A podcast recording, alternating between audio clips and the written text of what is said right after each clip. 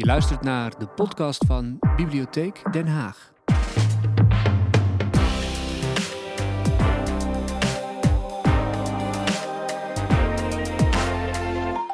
Goedenavond allemaal.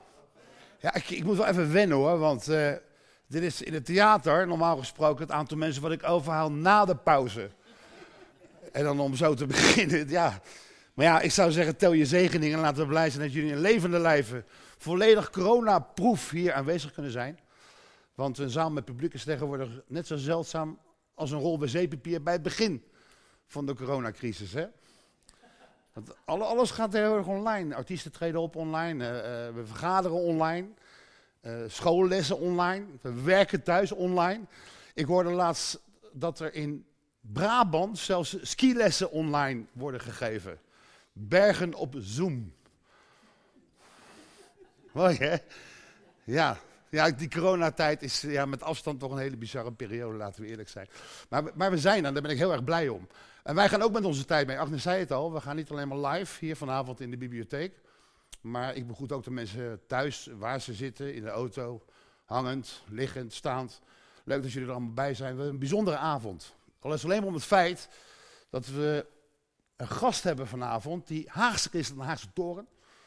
Haagser is dan de Haagse Mart. Haagser is dan de Haagse ooievaar. En als klein jongetje al meer op het schoolplein lag te rollenbollen dan dat hij in de klas zat. Maar inmiddels is dat kleine Haagse lefgozertje uitgegroeid tot een ware tv-personality. En heeft bijna elke huiskamer in Nederland wel kunnen genieten van zijn kunsten als presentatiewonder. En ondanks het feit dat hij de laatste jaren als een komeet omhoog is geschoten, is Dennis gewoon Dennis gebleven. En daarom ben ik zo rete trots op hem. Dames en heren, Dennis Wening!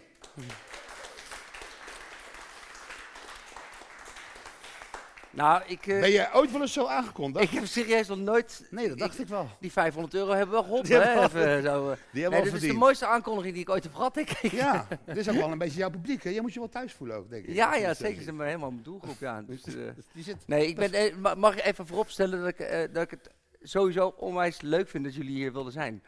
ik bedoel, je moet dan toch maar zin hebben om op de vrijdagavond nog even te komen kijken Ja. en luisteren naar die eh grote... Nou, ja, ja, sterker nog, als En de, hem. als de coronamaatregelen niet waren geweest, hadden hier gewoon 120 man gezeten voor jou. Ja. Nou ja. Dus dat betekent dat je ook Het is een heel eh, speciaal moment dat jullie er allemaal wel bij zijn. En, eh, in in ieder heel erg populair bent. Hè? Hoe, hoe is het met jou in deze tijd? Coronacrisis? Artiesten? eh, moeilijk? Nou ja, nee, op zich wel oké eigenlijk. Het, natuurlijk, is, het is, het is wennen en er zijn heel veel dingen die eh, niet door zijn gegaan, dingen die wel door zijn gegaan. En ehm, ehm, ik heb net eigenlijk op het moment dat, eh voordat de coronacrisis uitbrak, heb ik een nieuw huis gekocht. En, ehm, en dat is een huis, eh, ik woon in de, ik, nou, in, de, in de bloemenbuurt en dan heb je een soort wijkje en een aantal huizen die voor je staan, een soort half vrijstaande huizen waar je altijd naar uitkijkt. Waar ik, ik woon al tien jaar lang in hetzelfde huis, in een rijtjehuis. En ik dacht altijd, ooit, als ik groot ben, dan koop ik zo'n huis. En, ik, en ineens kwam zo'n huis vrij. En eh, dankzij mijn schoonzusje, die ook hier in de, de zaal zit. Ja, die zit daar. En, eh, Ja. en, eh, en, en ik dacht van ja, dit is in die gekke periode ook nu waarin de huizen steeds duurder worden. En iedereen alleen maar in de rij staat en elkaar opbiedt. Dacht ik, ach, ik ga niet eens maar mijn best doen. En, en toch lukte het ineens om het huis te kopen. Alleen had ik geen contract meer bij RTL. Nee, daar komen we zo nog op terug. Ja, dat, wat maar, dus, eh, maar dan? uiteindelijk, ik heb mijn huis gekocht uiteindelijk, en, ik heb, eh, en ik heb eigenlijk nu een mooie tuin. En ik heb in de tijd van de corona wel lekker in de tuin kunnen zitten, want het was mooi weer. En van mijn kinderen kunnen genieten en ouderwetse spelletjes kunnen spelen met elkaar. En alleen maar echt weer een soort gezin kunnen zijn. Miste je, miste je dat wel eigenlijk? Je hebt het ontzettend druk gehad. Is, het, is dat een van de voordelen van de corona, dat je niet meer tijd hebt voor je gezin? Ehm, ja, maar ik ben wel eigenlijk, weet je, heel veel mensen denken altijd dat ik heel erg, dat ik alles van huis ben. En dat komt door Expeditie Robinson. Ja. Eh, maar dat is zeg maar zes, zes, zes en een half week per jaar. Maar na die periode ben ik gewoon thuis. En dat is heel raar, weet je. Normale mensen werken gewoon, eh, zeg maar, hebben gewoon eh, van, de, van de 9 tot 5 baan. En dan komen ze s'avonds thuis. Maar Ja, ik, een ik, heb gewoon, ik, ik, ik ben zes, zes weken weg, maar daarna ben ik gewoon, weet ik wel, zes Ja, weken thuis. Een beetje de Dus- schipper op de grote vaart bijvoorbeeld. ja, Dus, ja. maar dan minder lang als Ja. die schippers die op Is, is, de, is jouw verhuizing naar de Vogelwijk de reden dat jouw broertje en schoonzus toen weg zijn gegaan hier naartoe? Ja, klopt. Dat is zo, hè? Nee, nee, nee. Niet? nee ik, ik, ik woon in de, in, in de Vogelkerstraat en dat is eh, de- de- inderdaad, mijn, mijn, mijn broertje en mijn schoonzusje woonden er vlakbij. Eh, en dat was ook, eh, mijn schoonzusje is dus makelaar, dus die, die, die houdt alles in de gaten voor Ja. ons. Toen woonden we dus ineens drie deuren verder van hun. en toen woonden we daar net, en toen was Coco één jaar, mijn oudste dochter. En toen, eh, was, toen hebben we daar negen jaar gewoond, met heel veel liefde. Maar nu wonen we 30 meter verder. Hm. Maar heel kort over jouw gezinnetje gehad. Als we nou even teruggaan in de tijd en naar het gezin waar jij uitkomt. Ja. Hoe was het, hoe was het vroeger bij jou thuis? Hoe is, hoe is het verdeeld? Heb je broertjes, heb je zusjes? Ehm, ik heb, ja, ik heb een oudere broer Erwin en ik heb een oudere zus Helene. En die zijn eh 10 en 11 jaar ouder dan ik. Dus je bent eigenlijk een beetje een nakomertje. Ja, nou, mijn broertje echt een nakomeling. mijn broertje Ronnie, die hier vlak om de hoek woont. Oh, er is er nog één. Ja, eh, ja, Femke is hierbij. mijn broertje zit op de kinderen. Oké. Eh, dus, dus wij kwamen een beetje daarna. En, en ja, wij, wat voor gezin. We woonden in de Anton Haanstraat in Den Haag. En eh, eh, mijn vader was eh, timmerman. En die eh, werd uiteindelijk aannemer en hoofdaannemer in de bouw. En, eh, hij, en hij was altijd trots op zijn werk. En vooral in het, het werk in de periode dat hij eh, eh, huizen renoveerde. Dat vond hij nog steeds het mooiste. Weet je. In Delft, eh, het stadhuis in Delft, had hij aangewerkt. En het, nou, dat vindt hij nog steeds prachtig, weet je wel. Dat hij dat dan Dat is echt een ambachtsman. Ja, ja, ja. Ja, ja. En thuis? Wat kwam hij thuis? Zes uur? Boem? Krantje Nee, slapen? vier uur. Mijn, Oh. vader kwam, eh, mijn vader was echt zo ook niet van het overwerken. die ging volgens mij om zes uur stond de wekker, half zeven was hij weg en om vier uur sharp was hij weer thuis. En dat was wel eigenlijk echt zo ouderwets, zo dat mijn vader ging op de bank zitten, was hij helemaal kapot. En mijn, en mijn moeder was gewoon eh, een, eh, een huisvrouw, dus die, was, die zorgde voor ons, die deed alles voor ons. En die was dan gewoon eh, een bordje eten koken en dan om half zes, half zes altijd sharp stond er een bordje eten op tafel. Was, en dan, was dan een warm nest voor jou vroeger thuis? Ja. ja? Ik vertelde net in de introductie dat jij, toen je als kleine jongen op school zat, meer op het schoolplein lag te rollenbollen. Dan dat je in de klas zat. Dat trekt wel een klein beetje de lading volgens mij, hè? Je was niet zo'n eh, zo'n schoolgaande, toch? Nou, nee, dat is niet helemaal waar. Kijk, eh, de lagere school vond ik heel leuk. Ik zat op eh, Montessori school Valkenbos. Eh, en de Montessori school is natuurlijk ja, wat ander onderwijs dan normaal. Mijn moeder dacht dat het misschien wel goed zou zijn, weet je, wat, wat vrijer. Ehm, ehm, en, dat, en ik vond de Montessori school echt fantastisch, vond ik heel leuk. Dan had ik heel veel leuke vriendjes en het was wat creatiever. En toen ging ik later naar de middelbare school. En dat was het Dalton, dat zat hier nog vroeger aan het eind van de Lave Middenvoort. Eh, dat was Ha- Hans Steikel. En dat vond ik niet leuk hoor. Maar dat vond ik niet, was niet, het was gewoon meer het, het grote verschil tussen dat ik op de lagere school het, het populaire jongetje was. Ik weet nog dat ik zo trots was dat ik een van de snelste van de school was. Met rennen, dat doe je dan als klein kind. Ging je hardloopwedstrijdjes doen op schoolplein. Ik heb nieuwe schoenen, moet je kijken hoe hard ik nu kan rennen. Weet je wel. En, eh, en, maar daar was totaal geen sprake van pesten of zo. En op de middelbare school eh, was dat toch anders. Ja, ben je gepest? Ik kan me niet Nou, voorstellen. Nou, jawel. Jawel, ja, ja. Ja, nou, ik, ik zou je één ding... Kijk, Ja, als, was... ik je nou, als ik je nou zo meemaak en dan zit hier volgens mij een zelfverzekerde, volblakend van zelfvertrouwen, is het gegroeid. Nou, weet je, het, het, het, kijk, ik vind het ook weer zo'n cliché om het daar weer over te hebben. Want eh, eh, iedereen roept eh, te pas en te onpas dat ze gepest zijn, ja of nee. Ehm, ik ben in mijn, zeker in de brugklas, en toen ik ging, ik ging eerst naar de MAVO. En gingen we met twee van mijn beste vriendjes van de lagere school, gingen we, gingen we naar school. En juist die twee vriendjes, die hadden ineens door dat ik helemaal niet zo populair was in de klas. Dus die waren de twee met wie ik de eerste ruzie kreeg. Die mij ineens, dat ik echt dacht zo, huh? Ik voelde echt een soort, nou ja, een mes in je rug, zeg maar. Ja, ja. Dat, dat was echt de, de twee die zich de eerste tegen mij keerden.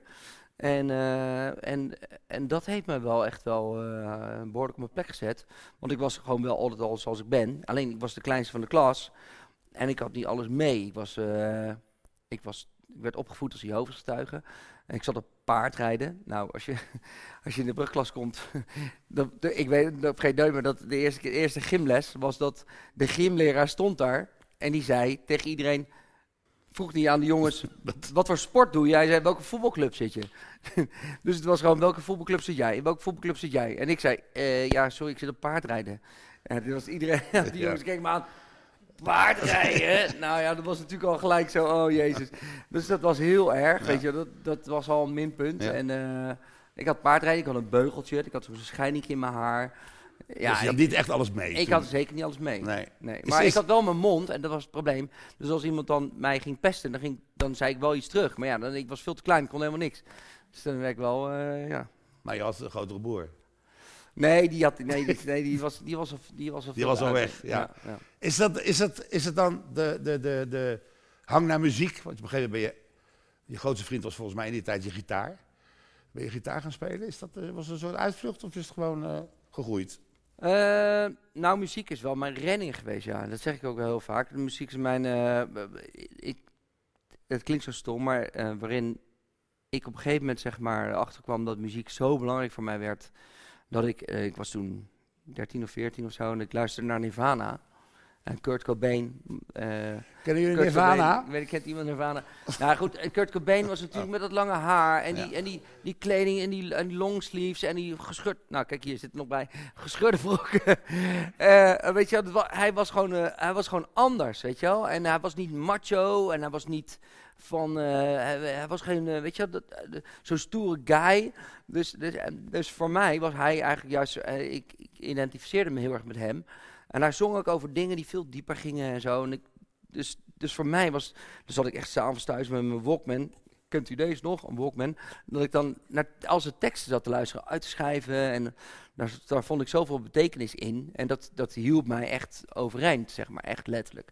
Dus dat, dat maakte mij wel sterk. Dus ik vond toen in die periode ook heel erg... als ik dan zeg maar een meisje ontmoet of zo... en ik zei, wat voor muziek hou je van? Dat iemand zei, van alles. Ik vind alles leuk. Maar alles, en dan alles was er gewoon eigenlijk alles wat in de top 40 stond. Ja. Maar oftewel, ja, die, die- muziek is gewoon een soort eh, ja, McDonald's, weet je wel. En ik, en ik wil niet McDonald's eten, ik wil gewoon goed eten, weet je wel. Dat was goede muziek en Ja. die, die betekenis heeft. ja. Je bent ook gaan spelen in een beentje? Ja. Hoe heet het ook? Sparda, Sparda, hoe heet dat ook weer? Weet je dat niet meer? Sparda Rico of zo? Ja. Ja, hè? Ja. Rico was een soort uh, garage rockband, hè? ja. Is dat ook een beetje afzetten tegen, Nou, het, eh, tegen het establishment, zoals ze dat is clichéachtig, maar is het, ja, moet het toch even vragen. Nou, het, gra- het, eh, het, het, het grappige was dat wij toen... eh, ik begon mijn bandje en mijn beste vriend Lennart, en nog steeds mijn beste vriend, die was ook jouw verstuigen. Wij begonnen het bandje en wij maakten eigenlijk voor ons uiterlijk de hele wilde muziek. Dus als je normaal punkrock of garage rock, op, uh, Harry maakte in ieder geval met een bandje, dan zie je er anders uit dan dat wij eruit zagen. dus wij zagen eruit als gewoon als, als die twee overstuigjongetjes die aan de deur staan. Tino, mag je vertellen over het goede nieuws? en een avond later stonden wij... stonden zo op het podium met een gitaar herrie te maken. En eh, ja, dat was misschien wel een stukje eh, frustratie wat eruit moest. Beetje, weet je. het is een beetje een dubbel leven eigenlijk, hè? Ja, nou, we waren wel eerlijk in onze gevoelens hoor. Het Dat is wel. niet zo dat wij... eh, ik stond toen wel helemaal erachter. En Ja? nou, ook achter het geloof. Alleen ja, het was gewoon wel... Ja, ik, ik ben altijd gewoon al die wilde boy geweest. En dat kon er toen niet altijd uit. Nee, maar je kon nooit je schoen zetten. Nee. Want Sinterklaas vieren jullie er bijvoorbeeld Nee. niet. Dan- als je nou even, even hè, we komen er straks nog op terug, maar als je nou, als, als deze Dennis terugkijkt naar die Jehovah-periode, wat, wat, wat, wat, wat doet dat dan met je? Heb je is, is er iets wat je dan denkt, ik heb een stukje leven gemist? Of heb je dat goed gemaakt met de muziek? Of wat, wat, wat? Eh, ja, ik vind het... Ik heb heel lang wilde ik er echt niet over praten. Dus als iemand dan in een interview daarover begon, dan zei ik al gelijk, ik heb er geen zin om over te we, we praten. hebben maar 26 mensen. En een livestream en de podcast, dames en heren. Nee hoor, maar, ehm, nee, maar ik heb, op een gegeven moment heb ik ook... Het komt omdat mijn moeder het nog is en eh, ik heb nog eh, familie die het nog is. En, eh, dus ik wil er niet lelijk over praten. Eh, eh, maar ja, terugkijkend...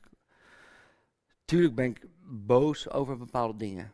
Weet je wel, eh, ik vond het heel moeilijk om op de lagere school, eh, als iemand jarig was en er kwamen tractaties langs, en dat ik het niet mocht aannemen. Nee.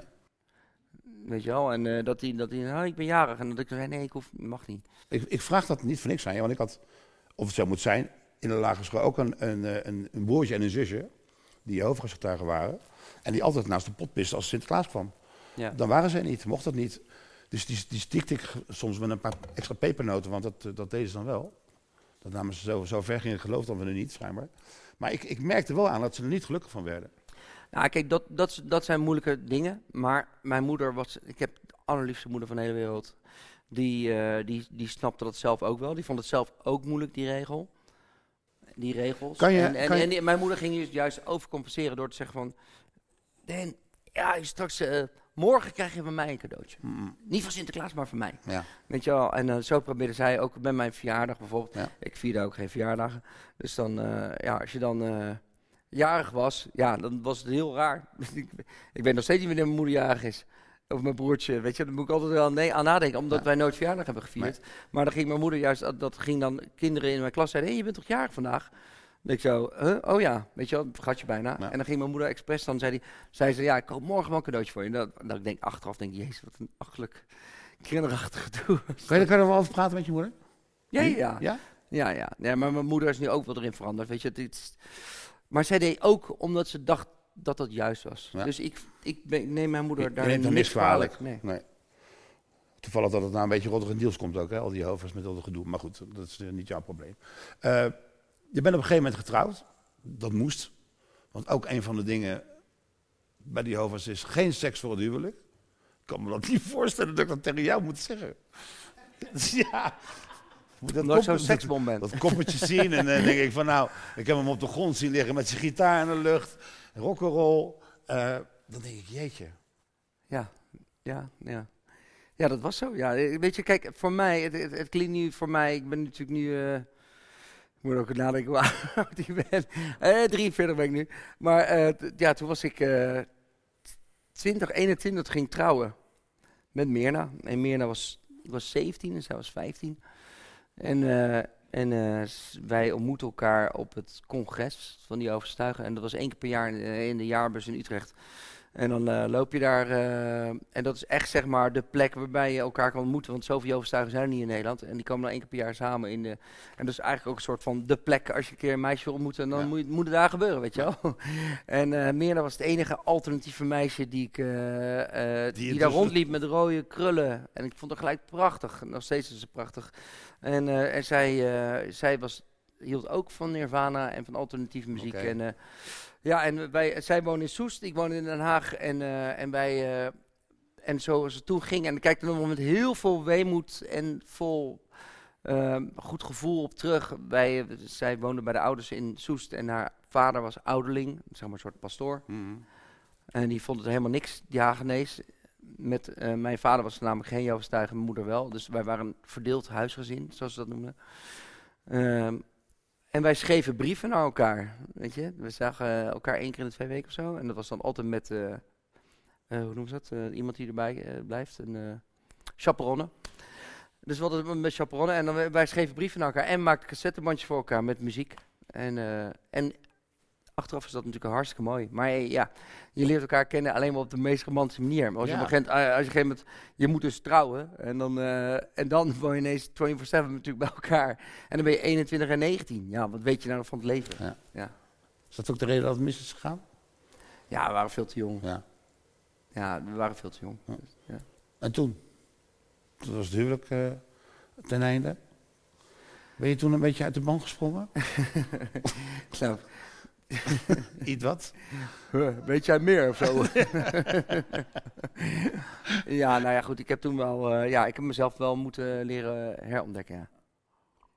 Want neem ons eens even mee naar Zeg die... ik dat subtiel, hè? Ja, wel, maar ik wil er wel toch iets meer van weten. Neem ons eens even mee naar die tijd. Eh, het was een totaal, het was vooral een hele verwarrende tijd. Want als je, en ik was echt, je moet je wel voorstellen dat toen ik overstuig was, was ik echt fanatiek. Dus ik geloofde er 100% in. Dus jij was ook dan jongetje met die voet tussen de deur? Ja, ja man, maar luister, niet, dat vind ik wel, dat wil ik even corrigeren. Ik heb nog nooit iemand de voet tussendoor zien zetten.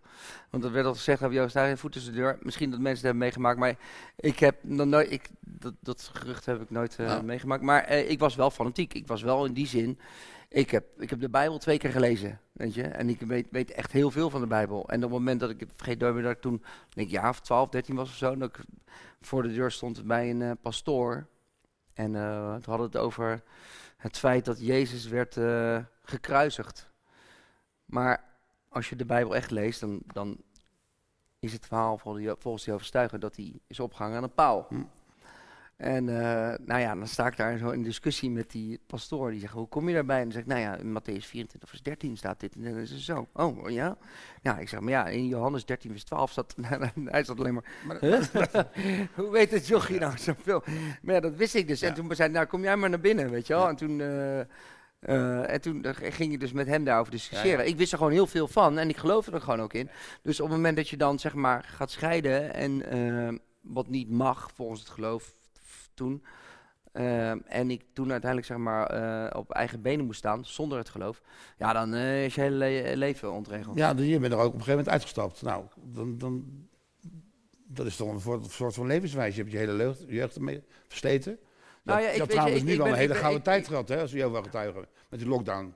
Iedereen was thuis geweest. Ja, ja nee, nee, maar ik, ik, ik, ik ben wel iemand die, eh, ik ben altijd van het glas is half vol. Ja. En ik, ik, ik, hoe, hoewel ik het heel moeilijk en zwaar heb gehad en ook eh, eh, hoe ik zeg maar na eh, dat ik zeg maar werd uitgesloten van het geloof eh, weer mijn leven moest oppakken, daar heb ik wel heel veel van geleerd. Ik heb zeg maar echt, ik voel alsof ik twee levens heb gehad. Ik weet hoe het is om echt religieus te zijn, om echt te geloven in God.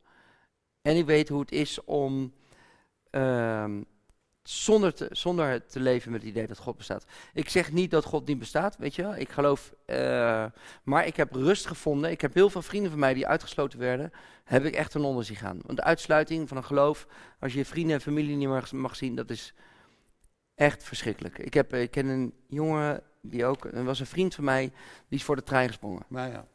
omdat, maar- hij, omdat, hij, omdat hij gewoon, eh, dat, dat hij echt gewoon totaal geen, eh, geen, niet, niet, eh, geen raad meer wist met Nee, maar goed, ik kan me voorstellen, je bent je houvast kwijt. Je, je, je, doet er alles voor, dat zei je net. Ja. Je bent ontzettend fanatiek, je hebt twee keer de Bijbel gelezen. Op een gegeven moment ben je er klaar mee. Hoe, hoe, hoe ga je dat oplossen met hulp van vrienden, familie? Ja, nou ja, weet je, eh, eh, nogmaals, ik heb geluk dat mijn moeder ehm, zag wat er allemaal gebeurde. En die zag ook het onrecht wat er gebeurde met mij toen de tijd. Er zijn heel veel moeders die ook uh, Jehovah's zijn, die, dat, die minder eh, betrokken zijn met hun kind. En die gewoon zeggen van, luister, je hebt iets doms gedaan en nu... eh, hè, die laten het kind met rust. Die, die zien, kijken niet meer om met het kind. Mijn moeder heeft altijd achter mij gestaan. Mooi. En, eh, en ik heb mijn broertje, die- mijn broertje die was elf en toen wist hij al dat hij dat niet wilde doen. En die wilde geen Jehovah's zijn. En ik heb een broer en een zus. En ik heb gelukkig toch nog een aantal vrienden. Ik heb heel veel vrienden verloren die echt niet meer naar me omkeken. Maar ik heb gelukkig toch altijd een aantal mensen gehad om me heen die me wel gesteund. Zijn het Maar, maar ja, het was wel, het was zoeken. Weet je, Ik, ik, ik zeg het altijd zo, eh, het is echt alsof je opnieuw moet leren lopen. Ja. Je bent de- toen ik opgroeide met mijn eerste leven, zeg maar, en toen mijn tweede leven begon, ehm, ja, je moet je voorstellen, ik mocht geen verjaardag, geen Sinterklaas, geen kerstmis, al dat soort dingen mocht ik niet. Ik mocht niet op schoolkamp, ik mocht allemaal dat soort dingen niet. Eh, waar ik vrede mee had, omdat ik alleen maar omging met die mensen binnen het geloof. Ja. Eh, en dan word je uitgegooid en dan moet je ineens, mag je alles, zeg maar, wij spreken. Want er is niemand meer, want God heeft je toch al verlogend. maar, maar ben je niet... Eh, dus je kijkt niet meer om. Dus, dus eh, ineens mag je, oh jeetje, oh ik kan nu naar een verjaardag. Oh mijn god, ik kan, ineens- oh, ik kan toch wat drinken. En weet je, ja, natuurlijk moet je dan op een gegeven moment je nieuw leren. maar ben je er niet... Is het gevaar dat niet je gaat overcompenseren? Is dat de reden ook dat je af en toe een beetje uit de. Nou, misschien, misschien, een klein beetje. Merk, merk je dat je, doordat jij die dingen hebt meegemaakt in je jeugd, ook anders bent tegenover jouw kinderen? ja. In wat voor opzicht? Mm, nou ja, ik ben wel. Kijk, sowieso leer je altijd, hoop ik, hoop, je, je leert altijd van je ouders. Je leert wat je wel wil met je kinderen en je leert wat je niet wil meegeven aan je kinderen. Mijn ouders waren best wel heftig, sowieso met elkaar, met ruzies ook. En, eh, eh, nou, die, ze hadden allebei een opvliegend karakter. dus eh, ik dacht wel van, oké, ondanks dat ze gewoon de liefste, ik heb de liefste vader en moeder, maar ja, die botsten gewoon tegen elkaar. Maar ik dacht wel, oké, dat ga ik dus niet doen met mijn kinderen. Soms lukt het niet, hè. Maar ik bedoel, ik wil nooit ruzie maken of verschillen bij mijn kinderen bij zijn. En ik, ben, ik heb wel eh, ook dat opvliegende karakter, dus dat is soms heel moeilijk om dat in te houden. Maar dan denk ik zo, oh nee, dat wil ik dus niet. Ehm, en ik wil mijn kinderen alle vrijheid geven. Wat ik wel heb geleerd van mijn vader bijvoorbeeld. Mijn vader was altijd zo eh, bezig met ons. Weet je wel, die deed altijd de leukste dingen met ons. En ik weet het ook van mijn broertje Ronnie, die, die neemt die kinderen ook altijd. Dan zegt hij altijd van, jongens, we gaan nu het bos in, we gaan de duinen in. Weet je, we gaan, eh, we gaan niet achter die iPad blijven zitten. En ik heb het ook met mijn kinderen, weet je. Dat ik denk van, ja, we gaan avonturen beleven, weet je wel. En dat, dat, mijn vader deed vroeger, vergeet nooit meer, weet je, dat was het winter. En dan eh, ging hij gewoon, eh, ging hij de hele tuin met, het, met de tuinsproeier, ging helemaal nat spuiten. Eh, en dan stond hij daar met zijn tuinslang. En tot de tuin helemaal één grote ijsbaan was. het hele grasveld, alles was gewoon één grote ijsbaan. Er stonden alle kinderen in de straat, kwamen bij ons in de tuin schaatsen. Weet je, maar dat vond ik fantastisch. Ja. Dan maakte hij een schans of, eh, of hij nam ons mee naar de duinen. En dan eh, zei hij zo, eh, jongens, hier is een bunker. Pas op, hè, de boswachter komt eraan. En dat was helemaal niet waar. Maar dat vonden we dan super spannend, weet je wel. Ja. Overal een verhaal van maken. En dat vergeet je als kind niet, Niet. meer. Dat maakt En ik, weet, en ik weet ook, dat ik wil herinneringen creëren bij Ja. mijn kinderen. Is het ook omdat je zelf ook een beetje kind bent? Absoluut. Ja, hè? Ja. Dat is nooit verdwenen, hè, Ja. Dennis? Maar luister, dat is ook één ding. Wat ik, ik, laat mij maar alsjeblieft dat, dat, dat kinderlijke hebben. Laat me volwassen kunnen gedragen op het moment dat het nodig is. Maar ik wil dat kind in mij wil ik niet verliezen. Vroeger was het echt zo, not done. Weet je, Nee. dat je dan als volwassen man bijvoorbeeld eh, ja, Star Wars nog kijkt. Jeetje man, dat is toch voor kinderen? Nou, laat mij lekker kind zijn dan, Ja. als je dat vindt. Of eh, Lego, nou ja, ik vind het af en toe leuk om te Lego. Mensen zitten ook nog steeds te puzzelen, toch? Dat kan nog wel, maar weet je, ik, ik vind dat soort dingen, laat me, ik vind het leuk om nog steeds te doen. Dat, dat met mijn kinderen ook gewoon inderdaad van die cartoons, weet ik wel, kijken, weet je wel. Ja, dat, dat, dat mag. Ja, nou dat zie je ook. Even terug naar eh, waar het eigenlijk begonnen is. Dit programma, Haagse Icoon, is ook bij West begonnen. We hebben eh, zelfs nog een uitzending gemaakt. Volgens mij was het in 2010, Huh. 11 of zoiets. Dus toen je nog echt aan het prillen begint, dan was je volgens mij net bij MTV begonnen. Eh, dat is misschien wel leuk om te vertellen. Ik had een DVD-box met de opnames met cd's, vijf cd's erin van de serie die ik gemaakt had. En ik kijk altijd eventjes die, die, die uitzending terug om even in te lezen. Hè, van, eh, hoe was ook Hoe was Dennis Ja. ook alweer? en ik eh, opende de DVD-box. Alle vier de cd's die ik niet moest hebben, die zaten erin. En toevallig jouw DVD niet. Die is Is op je, een je je vriendin meegenomen. rare manier is die, is die verdwenen. Ja. Maar ik weet dat jij bij West op een gegeven moment binnenkwam. Niet als presentator, want je hebt eerst een andere functie vervuld. Ja. En je bent eigenlijk toevallig in dat vak gerold, hè? Ja, kijk, weet je, het, het, het grappige is dat ik gewoon, ehm, omdat ik jong moest trouwen, eh, moest ik een baan hebben. Want ik moest, eh, eh, ja, ik had de, de MAVO gedaan, toen heb ik HAVO gedaan. En toen dacht ik op een gegeven moment, ja, weet je want ik ben natuurlijk ook niet van staal, dus ik wist op een gegeven moment wel, ik moet natuurlijk wel een keer trouwen, want anders hè, ik kan wel blijven kusjes geven, maar dan gaat, gaat Hier moest je gezinnetje hadden, we hadden al vijf, Ja. we hadden al Ja. vijf, vijf jaar verkering. Dus, eh, dus ik moest een baan zoeken. En toen ben ik dus eh, eerst gaan. eh, mijn schoonvader toen de tijd werkte als, in de verzekeringsmaatschappij, bij, als, in de buitendienst. En die zei: Dennis, dat is wel leuk. Dan zit je in de buitendienst en dan kun je verzekeringen verkopen. Super cool. dus ik dacht, nou, dat ga ik ook doen. Nee hoor, maar dus ik dacht, ja, misschien moet ik dat doen. Dus heb ik toen in twee jaar heb ik de MEO gedaan, banken en verzekeringen Verschrikkelijk. verschrikkelijk zijn natuurlijk. Maar ja, Ja. ik dacht gewoon, het enige wat ik leuk vind, is in een bandje spelen. Ja. En, en met die band, met die muziek die wij maken, gaan we geen geld verdienen. Dus dat, wordt dat wordt niks. Dus ik dacht, nou ja, dan ga ik maar in, in de verzekeringen werken als bijverdiensten. Een soort van, hè, dan, dan doe ik dat om geld te verdienen voor mijn gezin en dan heb ik de band voor de lol. Maar ja, goed, toen ging ik dus op een verzekeringskantoor werken bij de AXA. En, eh, en toen bleek dus achteraf, ik dacht, nou ja, dan krijg je een auto van de zaak, ga je in de buitendienst en dan ga je... Maar dat zo werkt natuurlijk niet. Je moet dus eerst bijvoorbeeld twee jaar in de binnendienst werken op kantoor. En toen kwam ik dus bij het telefonisch service team terecht. dan moest ik mensen advies gaan geven over hun polis. Ja, Ja, ik snapte er geen hol van ook. Dus, dat, dus ik belde mensen mij op. Ja, kan ik u wat vragen over mijn polis? Als ik nou deze polis verhoog met zoveel geld, kan ik dan eh, mijn levensverzekering verhogen naar dat en dat? En dan was ik alweer weg, want ik heb natuurlijk ook heel erg ADD. Dus ik vond het totaal niet interessant, dus ik wist echt totaal niet waar die mensen over praten. En eh, dus eh, dat werd helemaal niks. Toen werd ik na drie maanden ontslagen. En, daar zat je. en toen, en toen, heb, toen ben ik gaan solliciteren, want ik heb dus wel bij de HAVO heb ik, kunstgeschiedenis en kunstbeschouwing gedaan. En tekenen, en dat, dat vond ik leuk, het creatieve. En eh, toen zei ik tegen de, de uitzendbureau waar ik toen zat, zei ik van alsjeblieft geef me iets anders, iets waar ik creatief kan zijn. En toevallig kwam er een vacature vrij bij TV West. En dat was toen bij mij om de hoek. En ik woonde toen op de Frederik Hendriklaan daar zo. En, eh, en TV West zat op de IJshouwer Ja. aan. Toen nog. En, eh, en toen zocht iemand op de reclameafdeling. Ik dacht, nou ja, leuk. En toen zat ik daar zo op sollicitatiegesprek. Ik dacht, nou, er zitten duizenden mensen, iedereen wil die baan. En,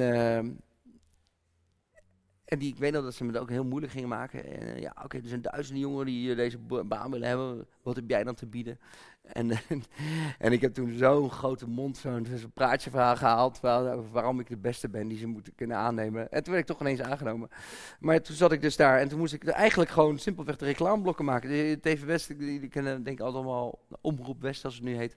En de reclameblokken, ja, dit is natuurlijk in een loop zit het. Dus die reclameblokken moeten allemaal een bepaalde lengte hebben.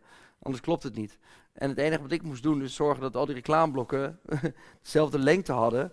En dan bepaalde bedrijven hadden dan bijvoorbeeld eh, ingekocht iets, voor iets meer geld. Dus die konden dan op primetime en dan die andere konden daar. En, dus ik was, dat was mijn job. Maar ja, een best wel een verantwoordelijke job, toch? ja, ja. Oh, dit, is trouw- dit is trouwens wel grappig.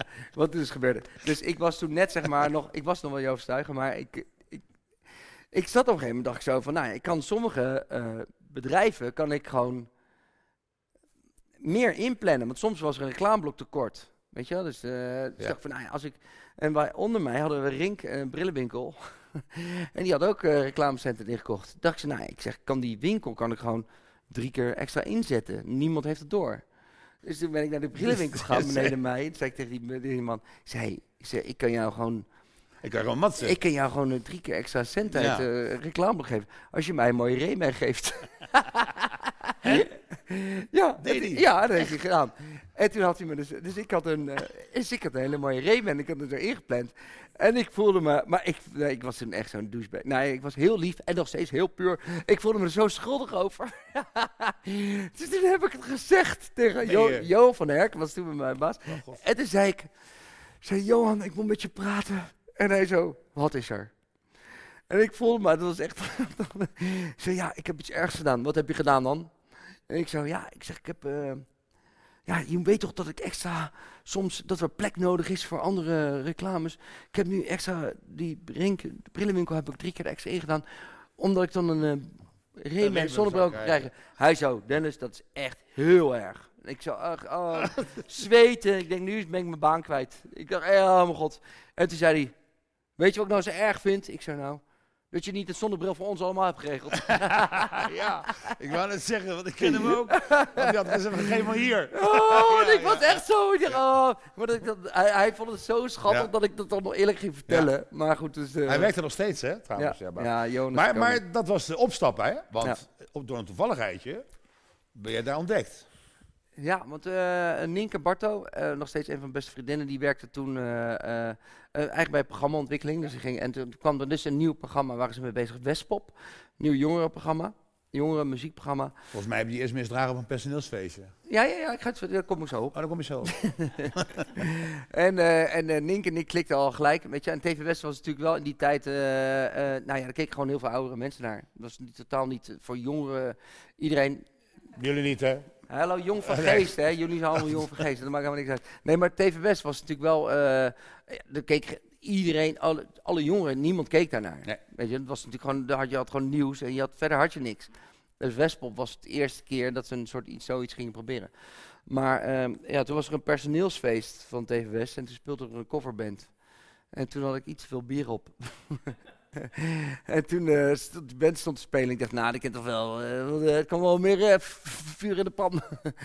de vlam in de pan. Dus ik ben het podium opgegaan. En toen heb ik tegen die zangeres gezegd, laat mij even een liedje zingen. En toen heb ik een liedje gezongen. En toen ging iedereen meedoen. En een liedje van YouTube. Maar het is wel, het is, het is wel leuk dat zo op die manier. Ja, toen was, toen Dat was je nou- dat je nou van, hier zit. Hij komt met zijn grote bek podium Ja. op, maar iedereen deed wel mee. Weet je, dat was Ja. niet zo dat, dat het gênant werd, gelukkig. Als had je daar eh, nog misschien een verzekering gekocht met een Remenbril op. ja, ja. Ja, je weet het niet. Ja. Maar, maar toen ging het snel, want heb je Westpop gedaan? Nou, het ging helemaal niet snel. Nou, volgens mij wel. Nee, nee, Nee, echt al- niet? als, als ik nu terugkijk in de tijd lijkt het heel snel, maar nee, het duurde heel lang. Want ehm Nienke vond me heel leuk, dus die wilde me heel graag hebben als, eh, als presentator van het programma. Tenminste, die zei tegen mij, wil jij auditie doen? Ik zo, nou, ik heb er nog nooit over nagedacht. Ik heb echt serieus, Fred, nog nooit gedacht aan het feit dat ik presentator zou worden. Never nooit. Eh, dus ik zei, nou, ik zei, ja, wil dat doen? Ik zeg, hoezo dan? Ja, ja, ja, is toch leuk? Volgens mij kan je dat wel. Ja. Kijk, ik had, het voordeel was dat ik mijn band had en ik, had, ik was nooit nerveus op podium. Dus dat was al een Ja, als je bent, dus je was, je had... ja, ja zeg maar, Mensen Lennart, die vriend van mij, die was altijd heel erg spannend Ja. voor een show. En die vond het, irriteerde zich altijd aan mij, dat ik altijd gewoon zo de, de podium opliep zo. En dan stond ik met de lullen met het publiek. Ja. En dat, dat vond hij irritant, dus dat tijdens het nummer zo. En dan wilde hij doorspelen. En dan Zat stond ik nog even zo, hey mensen, allemaal gelukkig, ja. Everybody happy, oké, eh, weet je wel. eh. Hij dacht alleen maar, god, hou je bek nou. Dus doorspelen. en eh, dus uiteindelijk, heb, eh, dus daardoor was ik, had ik die chaîne niet of zo. En toen, eh, dus ik deed die auditie en dat ging eigenlijk Heel natuurlijk. Heel natuurlijk, was helemaal niet nerveus, dus ik deed dat maar gewoon. Maar toen eh, was, eh, was Ron Vrezen, die Mm. jullie nog allemaal kennen van het NOS-journaal nu eh, allemaal. Ja. Die was toen eindredacteur van, of hoofdredacteur van TVS. Die wilde mij wel graag hebben. Alleen was toen Jack, Van de Jack Kroes. Jack Kroes, ja. Ja. Oeh. Dat is een, Kent hele, iemand dat verhaal nog, of niet? dat is een hele foute. Ja, nou, anyways, goed. Jack Kroes was de directeur van TVS toen Ja. de tijd. En die wilde absoluut niet dat ik het ging presenteren. Dus eh, ik was veel te jong, veel te wild, ra- raar haar en een grote mond. En, eh, en eh, dus Hans van den Burg zou, eh, hij wilde Hans van den Burg van Groepen Sportivo dat hij het ging presenteren. Dus dat was, werd toen nog een heel gedoe, want Ron zei, ik ben verantwoordelijk voor de programma's, jij bent directeur van het bedrijf. Eh, maar Jack zei gewoon, nee, hij wordt het niet. Dus toen hebben ze me ingeschreven bij een castingbureau. Dus ik moest me inschrijven bij een castingbureau, zodat ze me freelance konden inhuren. Als, Ja, te gek. echt serieus, hè? Ja, Dat is gewoon ja. dus, omdat, anders ben ik dus, dan ben ik dus niet in dienst. Maar toen zeiden ze ook tegen mij, je moet alleen maar beginnen met je arm in beeld. Echt. Zodat ik, eh, en ik moest mezelf maar onmisbaar maken. Ik zou, eh, wat is dat voor een verhaal? Dus ik moest toen alleen maar reportages doen. Ja, ja, mijn allereerste reportage was een parkpop. Je alleen eh, een arm? Zo. Ja, ja, ja. Waar? Ja, en dan, ja, als je gewoon leuke vragen stelt en zo, weet je, dan kom je langzaam meer in beeld. Zodat ik op een zo, ben ik in beeld. en eh, eh, dus zo heb ik de bom, Bamvank MC's, waar ik nooit meer, heb ik toen geïnterviewd op Parkpop. En, en toen later, zeg maar, kwam ik dus steeds meer in beeld. En, ja, dat is echt bizar, maar dat heeft dus echt maar een half jaar geduurd. Je? Dat wist ik Ja. niet. Ik dacht van, nou, je bent gewoon doorgeknald. nee, nee, nee, nee, nee. En toen was Hans van den Burg was de presentator in de studio. Ja, ja. Toen had ik twee items bedacht. Mag ik even in je tasje kijken? Mag ik even je tasje kijken? Een legendarisch item. en eh, en eh, wat deed ik nou? Eh, Stap in de regio. Dus steeds en steeds een stapje verder. Totdat Dennis Wenning helemaal in beeld was. Ja. En ze er eigenlijk niet meer onder, onderuit konden. Hè? Want dat was op een gegeven moment zo. Het was, het Nou, was, het, wel, het grappige was dat... dat het was eh, best wel een populair programma op een gegeven moment. Ja, ja, ja. Want ik ging... Ik zei altijd tegen TVS... Ik zeg, je moet, jullie moeten de jongeren laten weten hoe kick het is. Ieder, als je Hagenees bent, ook al speelt ADO verschrikkelijk... Ja. dan ben je nog steeds voor ADO. Omdat het Den Haag is. Ja. Ik zeg, waarom heb je een Haagse zender? Of een eh, zender uit... eh, Regio. Maar je moet gewoon, ik zeg, je moet trots zijn op je zender. Iedereen uit Den Haag of omge de omgeving moet kijken naar je zender. Dus ik ging al van die domme dingen roepen. TV West, de best. Nou, ineens kijken naar TV West. Weet je, ging dan een beetje Haags praten zo. En ik ging het soort van laten zorgen dat mensen dat gingen omarmen. Ja. Al die jongeren, weet je wel. En dan ging ik ook, ik weet nog in het begin dat ik mensen ging interviewen. Dan zei TV West, kijk toch niemand naar. En ik zei, als je geen Hagenees bent, dan kijk je, kijk dan naar TV West, weet je wel. Dan ging ik het omdraaien. Ja, ja. En zo begon het een beetje te Ja. rollen. En toen, eh, en toen eh, was Edwin Jansen toen de tijd eh, Ja. eh, manager van Anouk Ja. en van Kane. En die belde op een gegeven moment eh, naar de redactie. kwam ik aan en zei... Kane en eh, Billy the Kid, toen ben, toen, eh, die willen wel een interview doen met TV West. Want die willen, maar dan moet jij het interview doen. En zo kreeg ik mijn eerste TV West special. Is het ook de eerste keer dat je, dat je Edwin ontmoette? Ja. Hm. Want jullie hebben nog steeds een goede band, hè? Nog steeds een van mijn beste vrienden. Vrienden van het leven, hè, eigenlijk, hè? ja. Ja. Al die shit die nu ook eh, over hem gezegd wordt nu in de, in de media, jongen. Ik, ik walg ervan. Als er iemand 100% eerlijk is en betrouwbaar is, dan is hij het. En eh, al die shit wat er nu gebeurt met hem over... Ik, eh, ik vind het echt vreselijk. ja. Echt. Maar goed, dat doen we wel een keer als hij hier zit. We gaan het nou over jou hebben, want op een gegeven moment werd het MTV. Wat, wat was dat? was wel een springplank. Had je toen ook had je, had je toen iets van nervositeit of zenuwen? Want dan ga je ineens ga je landelijk. Dan ga je, Ja, nee, je zegt bijvoorbeeld dat het ga- het gaat snel, maar het ging helemaal dus dus niet. Ik zat volgens mij vier jaar lang presenteer bij TV West. En het probleem was dat mensen dan op een gegeven moment tegen mij zeiden van... eh, hey, moet je niet een keer naar de landelijke? ja, ja, wat krijg je dan? Weet je, dan, dat het, terwijl ik al blij was dat ik dat überhaupt mocht presenteren bij Ja. TV West, zeiden zij tegen mij van, eh, ja, ja, hey, jeetje man, is MTV of Team niet iets voor jou, weet je, de landelijke tv. Ja. En, ik, ik, en op een gegeven moment, omdat iedereen dat maar blijft zeggen, ga je dat op een gegeven moment zelf... eh, In geloven? ja, dat je denkt, ja, eh, nou, misschien, mo- oh, misschien moet het dan maar gebeuren of zo. En toen ben ik eerst naar Veronica gegaan. Dat is de eerste opstartfase van Veronica. Dat ging na een half jaar failliet. En toen was ik echt helemaal niks meer. Toen ben ik echt, eh, heb ik een jaar lang niks gedaan. Toen dacht ik, nou, ik ben nu één keer op landelijke tv geweest. Mensen bellen wel, Niet. maar dat gebeurde niet. Nee. en toen ben, ik naar, toen ben ik voor mezelf begonnen. Ben ik tennisproducties begonnen. En toen ben ik programma's gaan maken voor TV West, als regisseur ook. En eigenlijk ontmoette ik, juist dankzij het uitgaansleven, ontmoette ik Maurice Hols, eh, directeur van MTV, ook Hagenees. En die heeft mij uiteindelijk eh naar MTV gehad. Was dat voor jou, eh, ja, een soort, net zoals het huis wat je altijd al wilde hebben, wat je nu net gekocht hebt? Was het een, was het een droom die werkelijkheid werd? Nou ja, kijk, je moet je voorstellen, ik speelde altijd in een bandje. Dus uh, mijn bandje, daar wist ik dat ik geen geld aan kon verdienen. En dan had ik maar een baan daarnaast om, uh, om met mijn bandje te kunnen spelen. Maar nu had ik een baan die, uh, en alles draaide om muziek. En ik ja. interviewde alle grote artiesten van de wereld. Ja. Dus het was natuurlijk fantastisch. Ja. En ik mocht echt letterlijk uitkiezen naar welk festival wil je gaan. Dan kom ik zo en dan, welke, wie wil je interviewen? Ik zei, Iggy Pop. Oh, ja, oh, ging ik daarheen. Wil je die interviewen? Oh, op. En dan vlogen we daar naartoe. Het was natuurlijk echt, qua tv waren dat de drie mooiste jaren uit mijn leven. Ja? Ja. ja. Wat, is, wat, is, uh, wat is je uit die tijd bijgebleven? Welk interview uh, heeft het meeste indruk uh, op jou gemaakt? Huh. Nou, Iggy Pop. ja? En waarom? Kennen jullie Iggy Pop allemaal? Jawel. Toch? Ja, nee, Iggy, ja, Iggy Pop ben ik zo fan van. En, uh, de, en het is altijd zo, dan zeggen ze toch wel, never meet your idols. Mhm. Mm -hmm. Want die kunnen allemaal heel erg tegenvallen.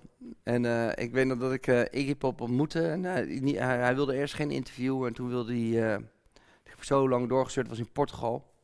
Doorgestuurd en ik zei ik tegen hem, of tegen zijn manager van, joh, mag ik hem alsjeblieft interviewen? Zei hij, oké, okay, Iggy, kwam hij weer terug, die manager. En zei hij, ja, hij wil wel een interview doen. Maar dan vanuit zijn auto, met het raam naar beneden... En dan moest ik dan van buiten de auto staan. En dan Nee. zei hij, als hij het interview niet leuk vindt, doet hij het raam naar boven, dan rijdt hij weg. Dat begon het al. ik zo. Ik zei, nou, ik zei, dat, eh, en toen zei ik, ja, ja, ik zei, dat kan niet hier, eh, veel te veel geluidsoverlast, dat gaat allemaal niet. Ik zei, moet hem even persoonlijk spreken.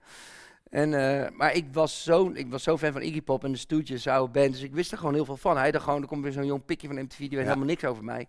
Dus dan sta ik daar weer eh, onzin te praten. Dus toen kwam ik daar binnen en toen zat Iggy, had dus gezegd drie minuten. En toen had ik hem, dus ik sprak hem, toen pakte hij gelijk met mijn MTV-microfoon. En toen zei hij zo, You're watching a very dangerous and destructive TV station. And the people that do the interviews, when you look in their eyes, you see nothing. Zo, oké. Ja, maar dan ga je toch. Dat is toch een mooi begin van dit. Ja. En toen dacht ik, weet je wat, ik, ik ga hem helemaal niks vragen. Maar toen was ik dus met die hele band was eromheen. En ik wist gewoon iedereen wie, wie, wie, Wie was. wie was. Dus ik ging gewoon die band interviewen. Ik dacht, joh, fuck jou, Iggy Pop. Ja. Dus ik ga gewoon die hele band interviewen. Dus ik begon met die James, met die, eh, de drummer, de gitarist. Ik zei, hey, you. En, en toen dacht hij ineens, shit man, deze, dit jonge pikkie weet, heel veel. weet heel veel. Die weet heel veel van die band. En toen, eh, eh, toen ineens begon hij zich erin te mengen met het gesprek. En toen hebben we echt eh super tof interview Ja. gehad. En toen zei die manager op een gegeven moment, was, waren we klaar. En zei hij, hey man, you had three minutes, but you were there for 23. You did a good job. Ja, ja. En toen liep ik al naar buiten zo. en Ik zei, oké. ja, nog een foto, hang nog steeds in mijn wc. Gaaf. Iggy, can I take a photo? ik dacht, ja, fuck jou, nu maak ik, het ook, maak ik ook nog een foto. ook. Hey, waarom ben je bij MTV gestopt? nee, dat moest daar. Dat was toen nog in de tijd dat je, eh, je, je kreeg daar maar drie keer een jaarcontract. Oké, dan wees de auto. Ja, nee, nee, niet de auto. Dat was gehoord. Dat, ja, dat is een regeling. Dat je dan, als je maar drie keer een jaarcontract krijgt, dan moet je eigenlijk krijg je dan een vast contract. Oh, dat, dat, kon niet. Ja, ja. ja, dus jij weet ook niet hoe het heet. hè? Nee, ik weet het niet meer. Nee. Nee. nee. Ik heb, ik heb nooit bij heet? Nee, heb zo dat je drie keer een los contract hebt en dan krijg je... Dan moet je als baas verplicht. Ja, maar dat heet wel even een naam. Ja, dus dat, maar dat deden ze daar niet. En, Omdat en je, toen? Eh, toen deed ik mee aan Wie is de Mol. Ook zoiets, hè? Ja, dat, wat- dat- ja, als je het hebt over... eh, Jij was gewoon de mol. zeker. En dan mag je niks vertellen, hè?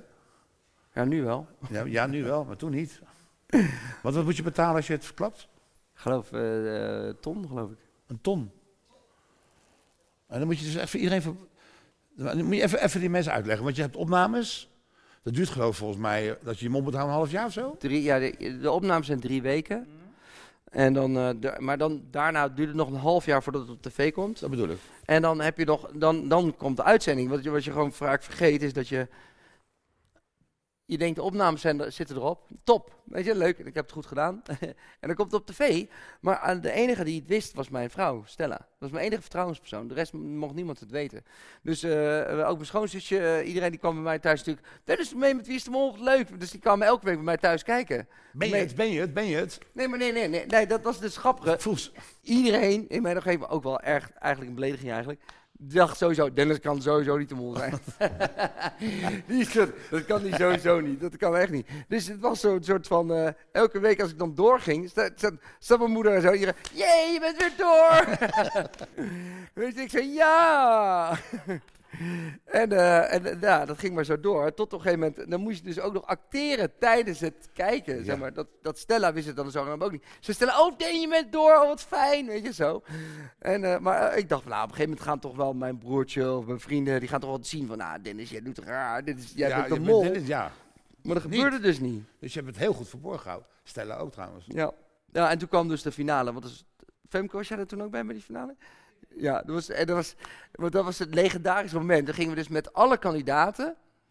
En zeg maar, de, alleen de finalisten wisten dat ik de mol was uiteindelijk. Maar de andere kandidaten wisten het allemaal niet. Dus je zit echt live te kijken naar de onthulling. En mijn dat moeder. is echt zo, hè Dennis? Even Ja, ja. uit de wereld helpen. Het is, niet, het is geen spelletje, dat is echt Nee, zo. nee, maar man, eh, de mol is echt gewoon de meest grote ge- geheime genootschap. Jo, verstuigen is erg? Nou, eh, nee, maar dus, eh, eh, en dan gingen we dus dat kijken. En met alle kandidaten, Georgina van Baan was erbij, met eh, nou ja, Patrick Martens, Edo Brunner, nou goed, al die kandidaten. En we zitten daar en eh, op een gegeven moment komt de onthulling. Eh, eerst loopt Edo Brunner naar boven en, die, en dan hoor je de presentator zeggen, ja, de, je hebt het fantastisch gedaan en bla bla. Jij bent de winnaar van Wie is de Mol? En mijn moeder zegt tegen mij, nee, heb je verloren? Oh, nog steeds niet denken dat ik de mol kan zijn. Dus ik zo. en dan kom ik naar boven lopen. En dan sta ik daar zo. En dan zegt op een gegeven moment zegt die presentator... Dennis, je had alle vragen goed op elke vraag. En moeder zo, nou, wat knap. Nog steeds niks. Dat had ook niet anders gekund. Want Ja. Dennis, jij Ben- bent de mol. En En mijn moeder gilt keihard door die zaal heen. De honderd mensen. Nee, dat kan niet. Dat kan niet. Jij bent mijn zoon. Die had mij nog nooit zo zien liegen. Jij kan niet liegen, dat kan jij niet. En mijn broertje en mijn beste vrienden ook. Die zeiden, nou, ik laat mooi met mijn vriendin bij jou achter. echt gewoon, ik dacht echt zo, aan de ene kant dacht ik zo, oké, cool. Maar aan de andere kant dacht ik zo, oh, wat erg dat ze me zo, hoe hoog ze me hebben zitten. maar dat was wel een fantastisch moment. Nou ja, maar het is niet onterecht dat ze dat denken, want jij kan gewoon niet liegen. Eh, Kijk even terug naar die Remenbril. Daar heb je gewoon moeite mee. Nee, Moest je, moest, toen, maar ik heb inmiddels moest, je, moest je er moeite voor doen?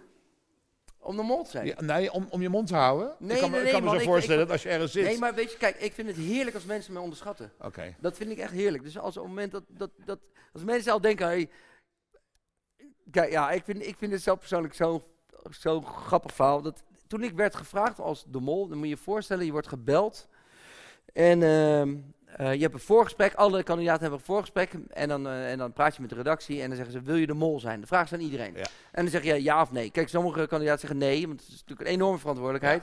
Ik zei, eh, nou, ja.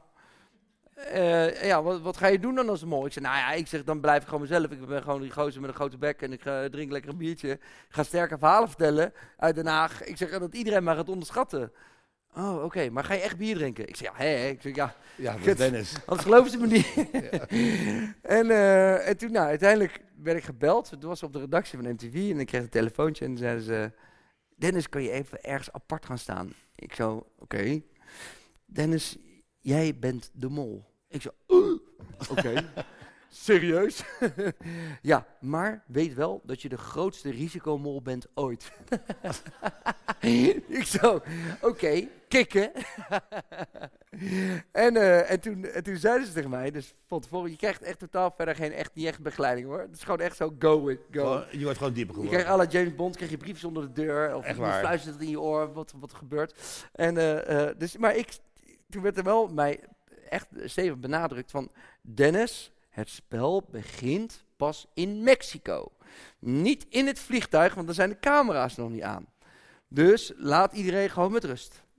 Dus- en toen zat ik in het vliegtuig en toen zat Nicolette Kluivers zat toen schijnt er over mij zo. Er is zo'n rij voor mij. Toen ken ik haar nog niet.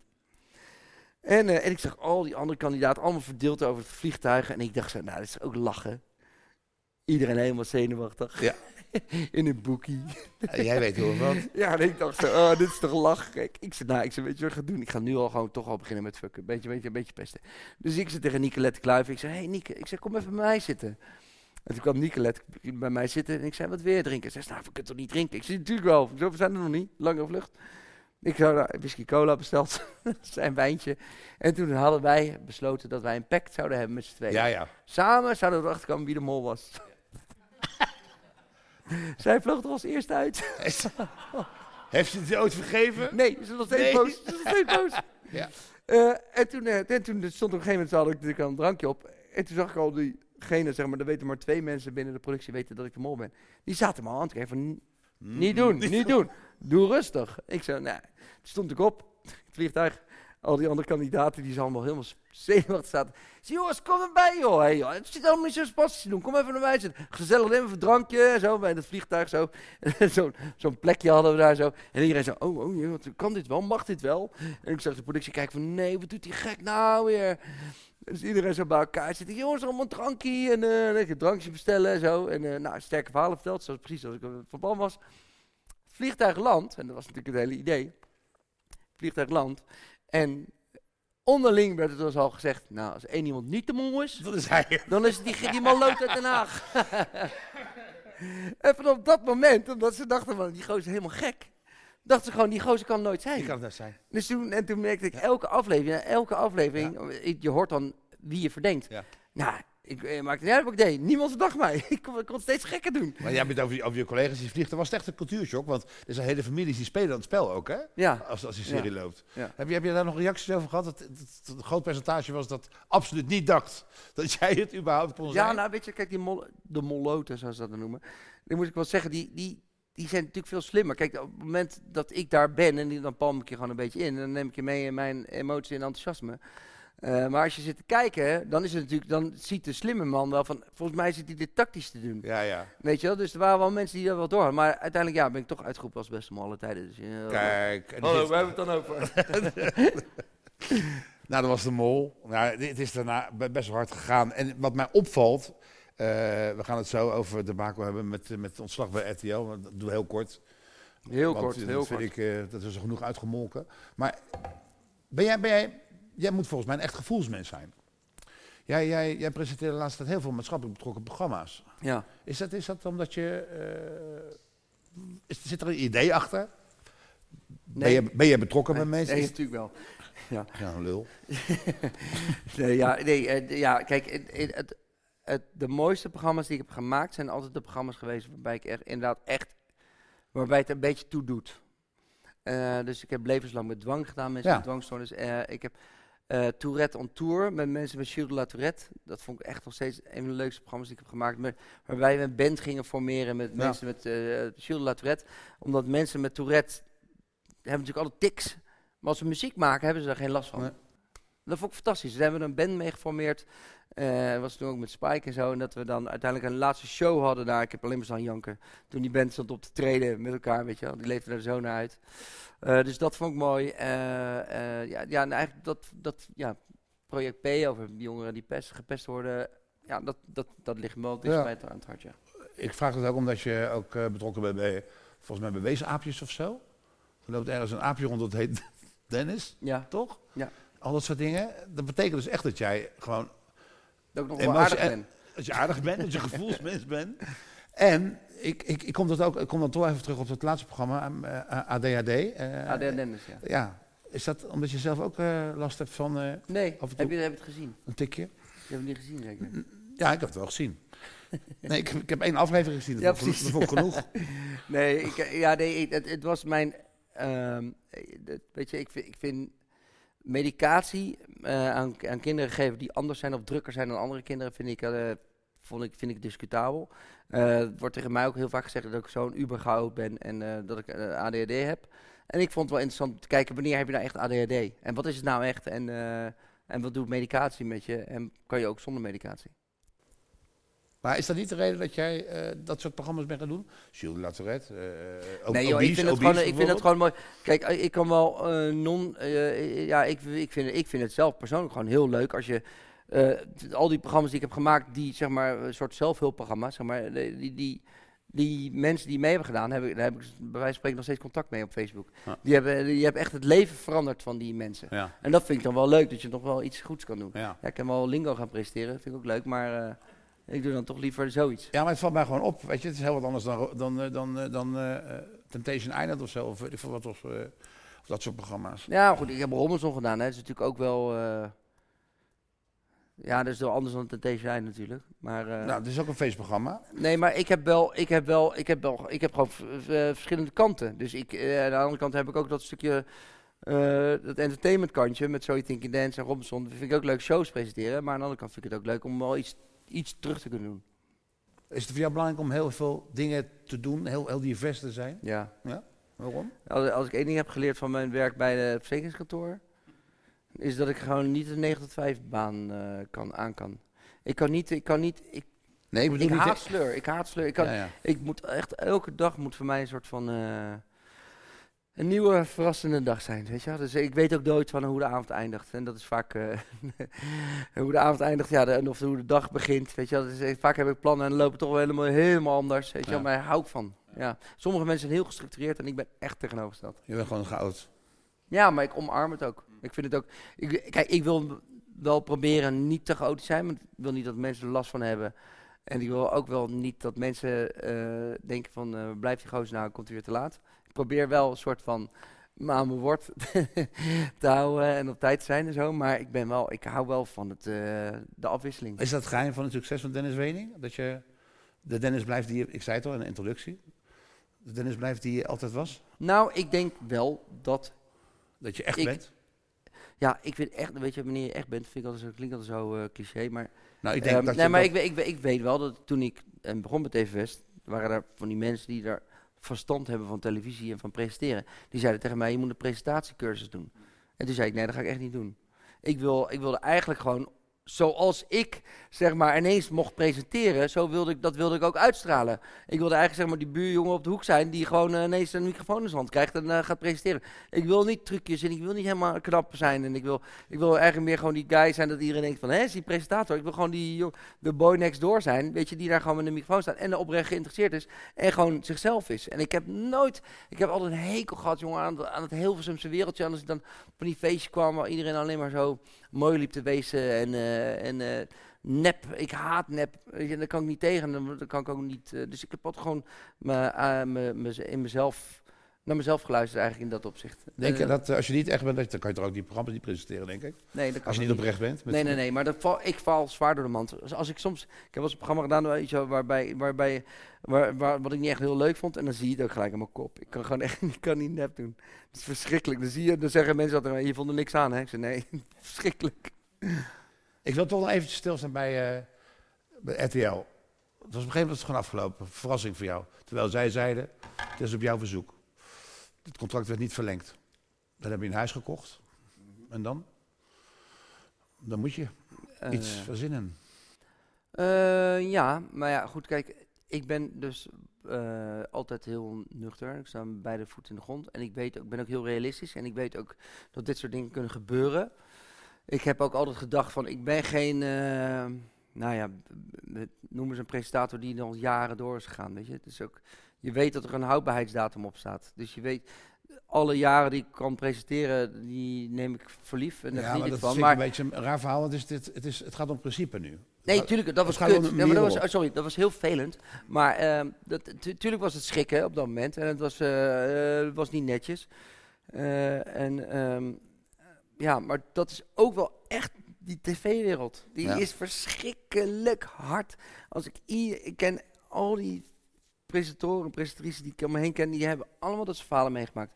Dus je bent, eh, ze doen alsof je, eh, je- aan de ene kant ben je een, een prinsje of een prinsesje, maar aan de andere kant ben je er echt binnen no time ben je er zo uitgekikt. Maar is dat wel een beetje jouw wereld dan? Dat, het- Nee, nee, man. toch? Ik kan, maar ik al zei, ik kan niet tegen dat wereldje. Maar zolang mensen mij, eh, mij vragen om iets te presenteren, dan nemen ze mij ook gewoon zoals ik ben. Ze weten ook gewoon dat ik geen concessies doe. Ik doe gewoon wat ik doe en dat doe ik goed. Daar doe ik mijn best voor. En, eh, en gelukkig hebben... Ik presenteer al 20 jaar, man. 20 jaar. Dat vind ik echt niet normaal. en eh, en, eh, en dat, ja, ik ben, dan, ik ben daar, daar heel erg trots op. Maar als het ophoudt, dan vind ik dat heel jammer. Maar dan zorg ik wel dat ik nog genoeg andere leuke dingen in mijn leven heb waarmee ik ook gelukkig word. Want wat, wat wil je nu op dit moment? Nou, ik heb dus een, eh, een influencer marketingbureau. Helemaal hip natuurlijk. Een, een No Fronts heet dat. We doen eigenlijk een soort reclamebureau, maar dan echt met focus op eh, Instagram en social media. En in Amsterdam heb ik daar een kantoor en dat gaat goed. Ik heb twee jongens voor me werken en dat is, daar heb ik gewoon eigenlijk mijn vaste inkomen uit. Wat zei je nou? Waar zit het kantoor? Ja, 020. Ah. En, eh, maar goed, zit ik één keer, één Nou, keer dat- per week en ik ben dat veel bellen. beeld. Eh, Maar goed, dus dat heb ik en dat, dat, dat gaat heel goed. En ik doe management van een jongen, eh, Superjas heet hij, naar de art- die artiest met wie ik bezig ben. Ik- En ik heb nog steeds, ik heb een nieuw bandje, Burnout Boys.